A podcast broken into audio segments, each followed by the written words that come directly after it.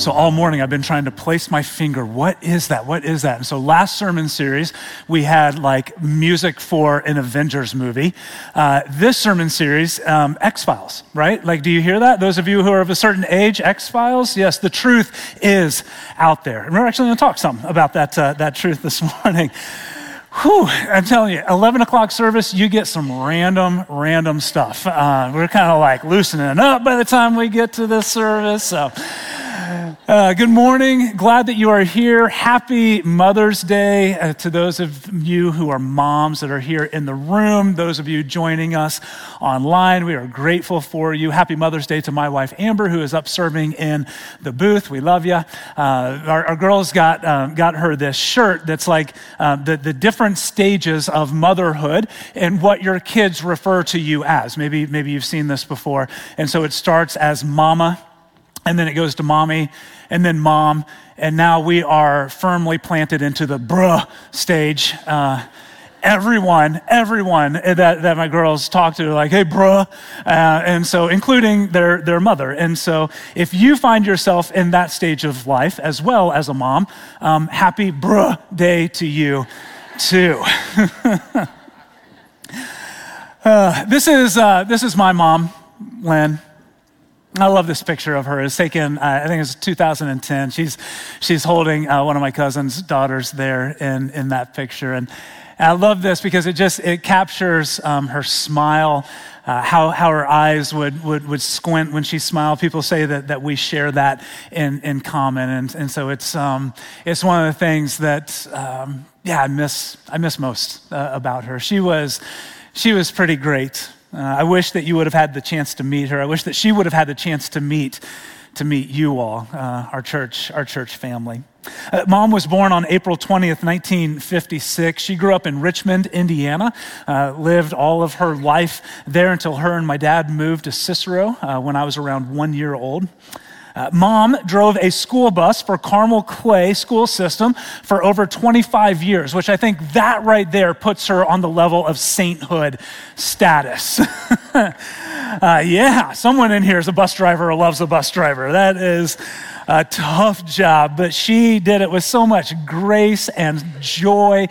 Uh, the last 10 years that she was a, a, bus driver, when, when she could still do it, she uh, drove a, a route for preschoolers with, with special needs. And mom was just incredibly kind and, and caring and compassionate.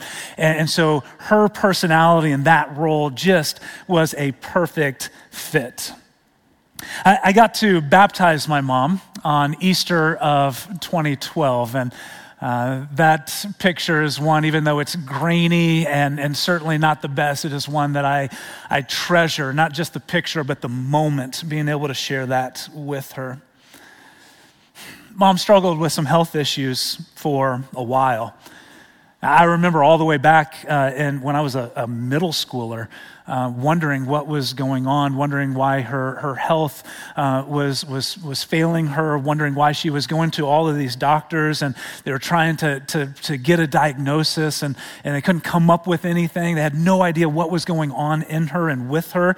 And so they just kind of gave her some very general um, diagnoses until, until much, much later. Uh, she was eventually diagnosed with a disease called cerebellar ataxia. Um, it's a, this, this deterioration of her cerebellum. And for mom, it, symptomatically, it kind of presented itself as ALS and Parkinson's and MS, kind of all wrapped up into this awful little bundle. And it eventually uh, took my mom's life. She passed away on July 8th, 2016. And I got to preach her funeral, which, which was both um, one of the hardest things that I've ever done in ministry, while also being one of the greatest blessings that I've ever experienced in ministry. And go back to that picture of me baptizing mom. That brought so much comfort in those moments. I wish, I wish you could have known her. You see, after this little biography about my mom, you know some facts about her. You know when she was born, but but I remember the birthdays celebrating her. I remember her, her favorite cake and when she would get a, a present that, that made her smile and those eyes would, would wrinkle up. You, you know what she did for a living, but, but I remember seeing her just light up when she talked about those kids that she drove on her bus. You know that she was baptized, but there are times when I can still feel my mom in my arms as she was going underneath the water and finding new life in Christ. You know when she passed away, but I remember holding her hand as she took her last breath. And so while you may have knowledge about my mom. I have experience. Just like, just like if you were to share about maybe your mom or, or, someone who's important in your life to, to me, you would give me some facts about her. But, but man, that only scratches the surface of what there truly is to know about that person and why they mean so much to you. We can, we can only communicate so much through our words. There's something powerful about shared experiences that really really help us get to know someone, not just more in our head, but to get to know someone intimately. And in a way, that's the tension that I've been wrestling with as we start out this series on the Holy Spirit today. Over the next three weeks, we're going to study the Holy Spirit, who He is, what the role of the Holy Spirit is in, in our life and in the life of, of the church. And at the end of these three weeks, we will have just barely scratched the surface, but hopefully we will come away from our time together with a little bit more knowledge about the Holy Spirit. And that's good. But my desire for this series is not that we will just grow in head knowledge of the Holy Spirit, but that we will grow in experiential knowledge of the Spirit. That we will grow in the way that we allow the Spirit to work and move in our life and in our church. But still, today, I want to spend some time laying a theological foundation for the Holy Spirit. Uh, if, if you have a Bible or a Bible app you like to use, go and turn with me to John chapter 14. Uh, if, if, you're, if you're new with us, we, we typically like to get into the Word of God. We like to do a deep dive into a passage of Scripture, kind of exegetical preaching. We, we pull out the truths and then we make applications from that. Um, the, this morning is going to look a little bit more like what's called a topical sermon. We're going to kind of hover over some different places places in Scripture and, and tie you know, these, these things all together. But we are going to look just a little bit more at, at this verse in John chapter 14 here in, in just a moment. So go ahead and turn there. Now, to say that in the next few weeks we will uh, be able to explain everything that there is to know about the Holy Spirit is like saying, I'm, I'm going to capture the entire ocean in a cup. Like, it is, it is literally impossible to do. There's no way that we could understand everything about the Holy Spirit. There, there are things about, uh, the, about God and about the Spirit and about Jesus and about the Trinity that we will never be able to fully understand. And, and the fact, the fact that we cannot fully understand those things should lead us to stand on our feet and praise Him while also kneeling down to our knees to, to adore Him. And one of the things that I have always had such a hard time wrapping my mind around uh, that makes me praise Him and makes me adore Him even more is, is this concept of the Trinity. The, the Trinity is one of the most distinctive doctrines in the Christian faith. It also happens to be, I believe, one of the most confusing. this idea that there is one God that is represented in three different persons. Scripture makes it clear that there is one God. And yet, what we see are these clues all throughout the Old Testament and the New Testament that, that this God is Trinitarian in form. There is a community within the Godhead, that, that, that God is represented in three different expressions or experiences. You have God the Father, God the Son, God the Holy Spirit. And people try to explain the Trinity by saying things like, well, it's kind of like an egg. You know, an egg, it's one thing, but, but you have three different components of it. You have the outer shell, you have the, the, the, the egg white, and then you have the yolk in the middle, and those all come together to make one egg. That's kind of like the, the Holy Spirit. Or they'll say the Holy Spirit or the Trinity is kind of like um, a, a three leaf clover. It's the same. It's the same plant, but there's three different parts of it. Or they'll say the whole the, the, Trinity is, is kind of like the, the different expressions of, of water. It's a liquid, it's a solid, and it can be a gas. It's, it's, it's all one thing, but there are different expressions of it. And, and all of these analogies are helpful. The problem is, if you follow them too far, every single one of them will lead you into some kind of heresy.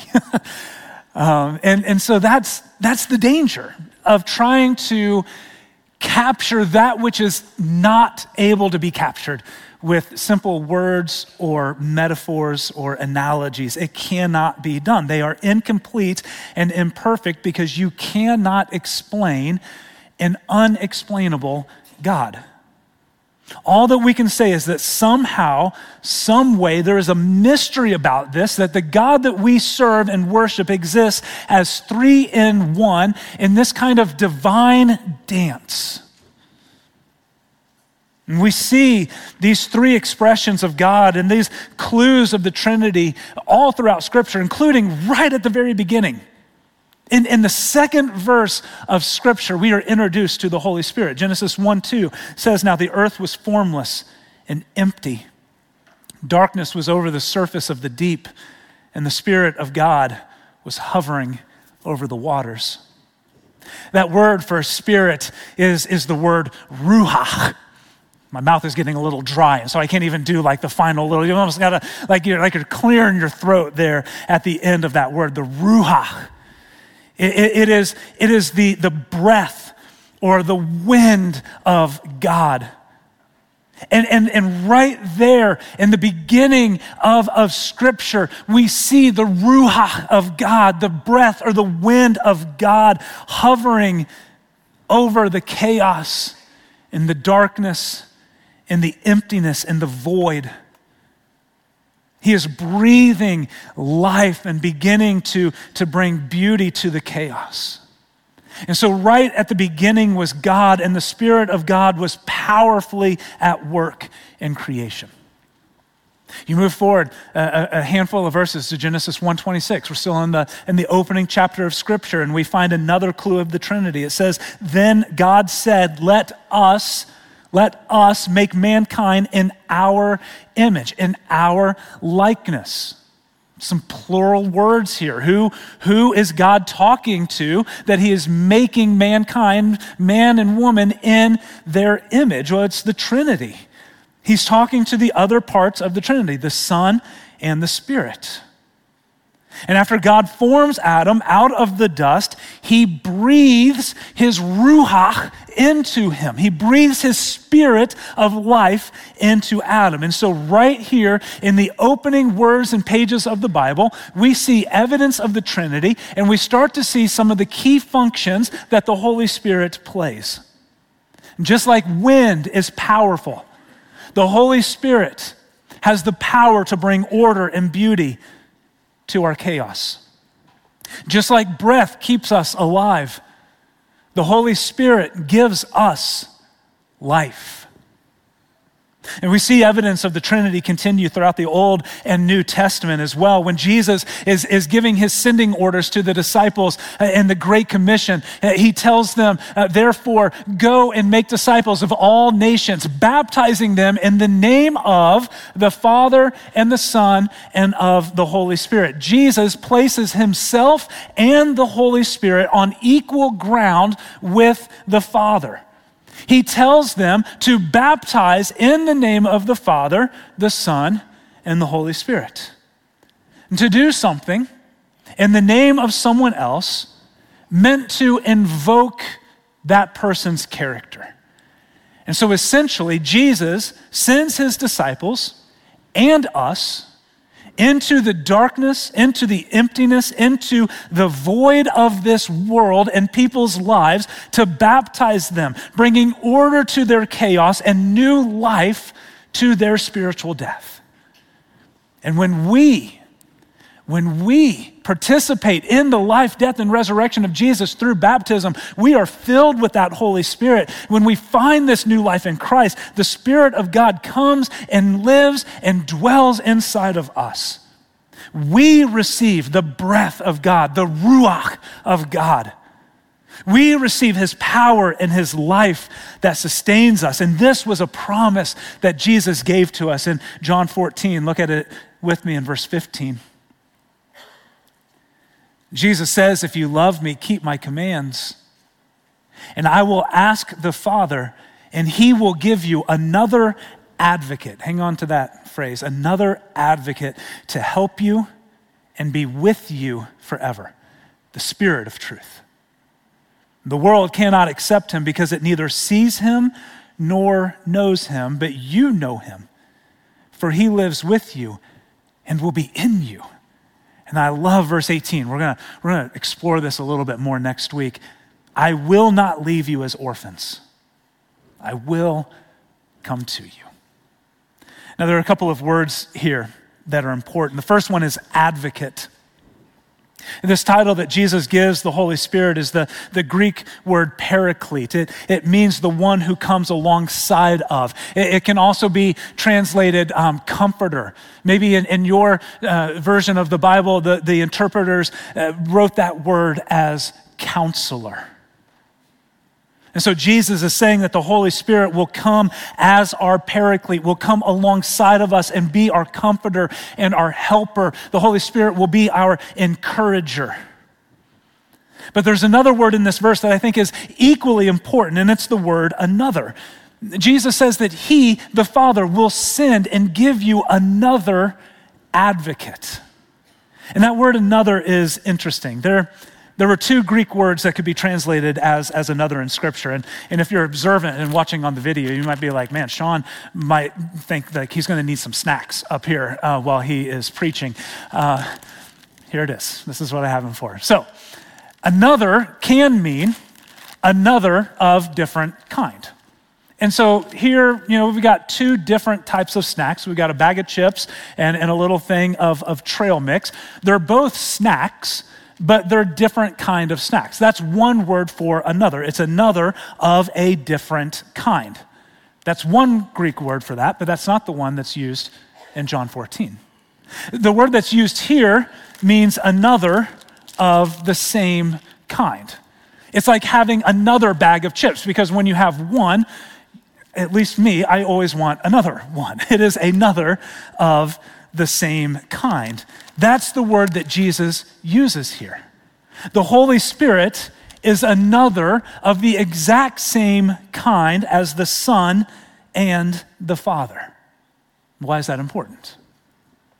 It's important because Jesus is saying that the Holy Spirit will be to us what He is to the 12 disciples. The Holy Spirit will be God's presence in those who believe. The Holy Spirit will be our advocate, our helper, our counselor. The Holy Spirit gives us the power to fight temptation and to break the strongholds that are in our life. It gives us the power to be able to speak boldly for Christ. He gives us strength to push on and to endure. The Holy Spirit comforts us when we feel defeated and reminds us that God has not left us as orphans in this world, but has adopted us into his family. Paul says in Ephesians 1 that the Holy Spirit is a deposit guaranteeing our inheritance. He is God's mark and seal on us. And that's a small glimpse into who the Holy Spirit is. He is the Ruach of God, the, the wind, the breath that moves and brings life and power. He is our advocate that comes to our defense against the accusations of Satan that tries to tear us down and destroy us. He leads us to the truth. He is our encourager, our comforter, our counselor. One commentary says the Holy Spirit is the point at which the Trinity becomes personal to the believer. Through the Holy Spirit, we experience the power of God and the life of Jesus living and moving in us.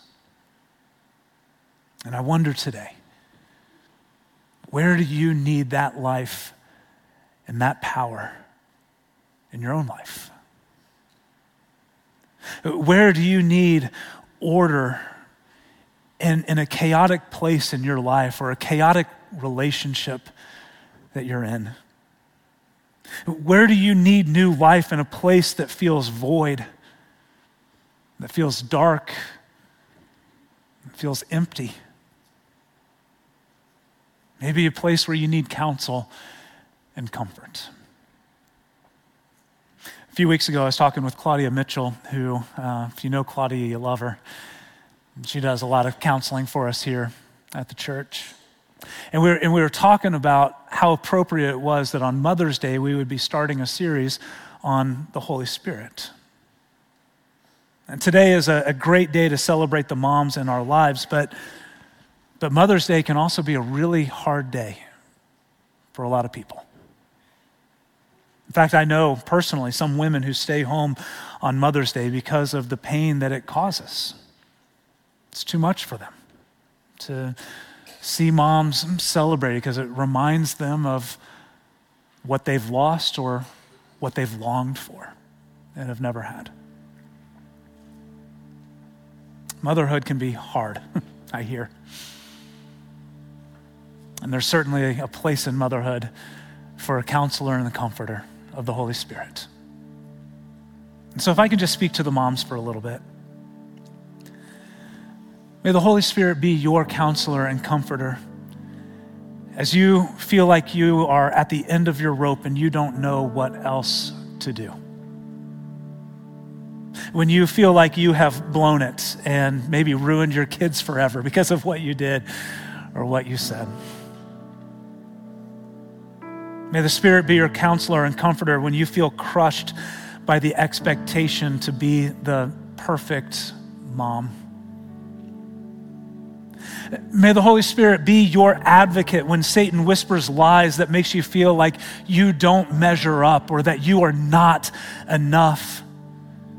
In those moments of self sacrifice that go oftentimes unnoticed or unappreciated, may the Spirit encourage you that you matter, that those little moments matter more than you could ever know. To the women who desire to be a mom, but it just hasn't happened yet. May the Spirit comfort you when the pain of loss or unfulfilled expectation wears you down.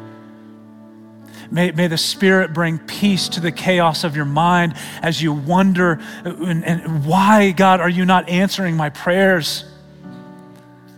When, when, when the, the, the chaos makes you question God's goodness or when others make you feel less than because you're not a mom. And to the moms who have had an abortion,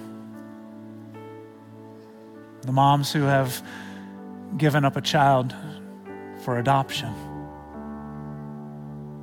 know that you are seen and you are loved. And the Holy Spirit wants to come alongside and bring you peace today in the midst of that pain.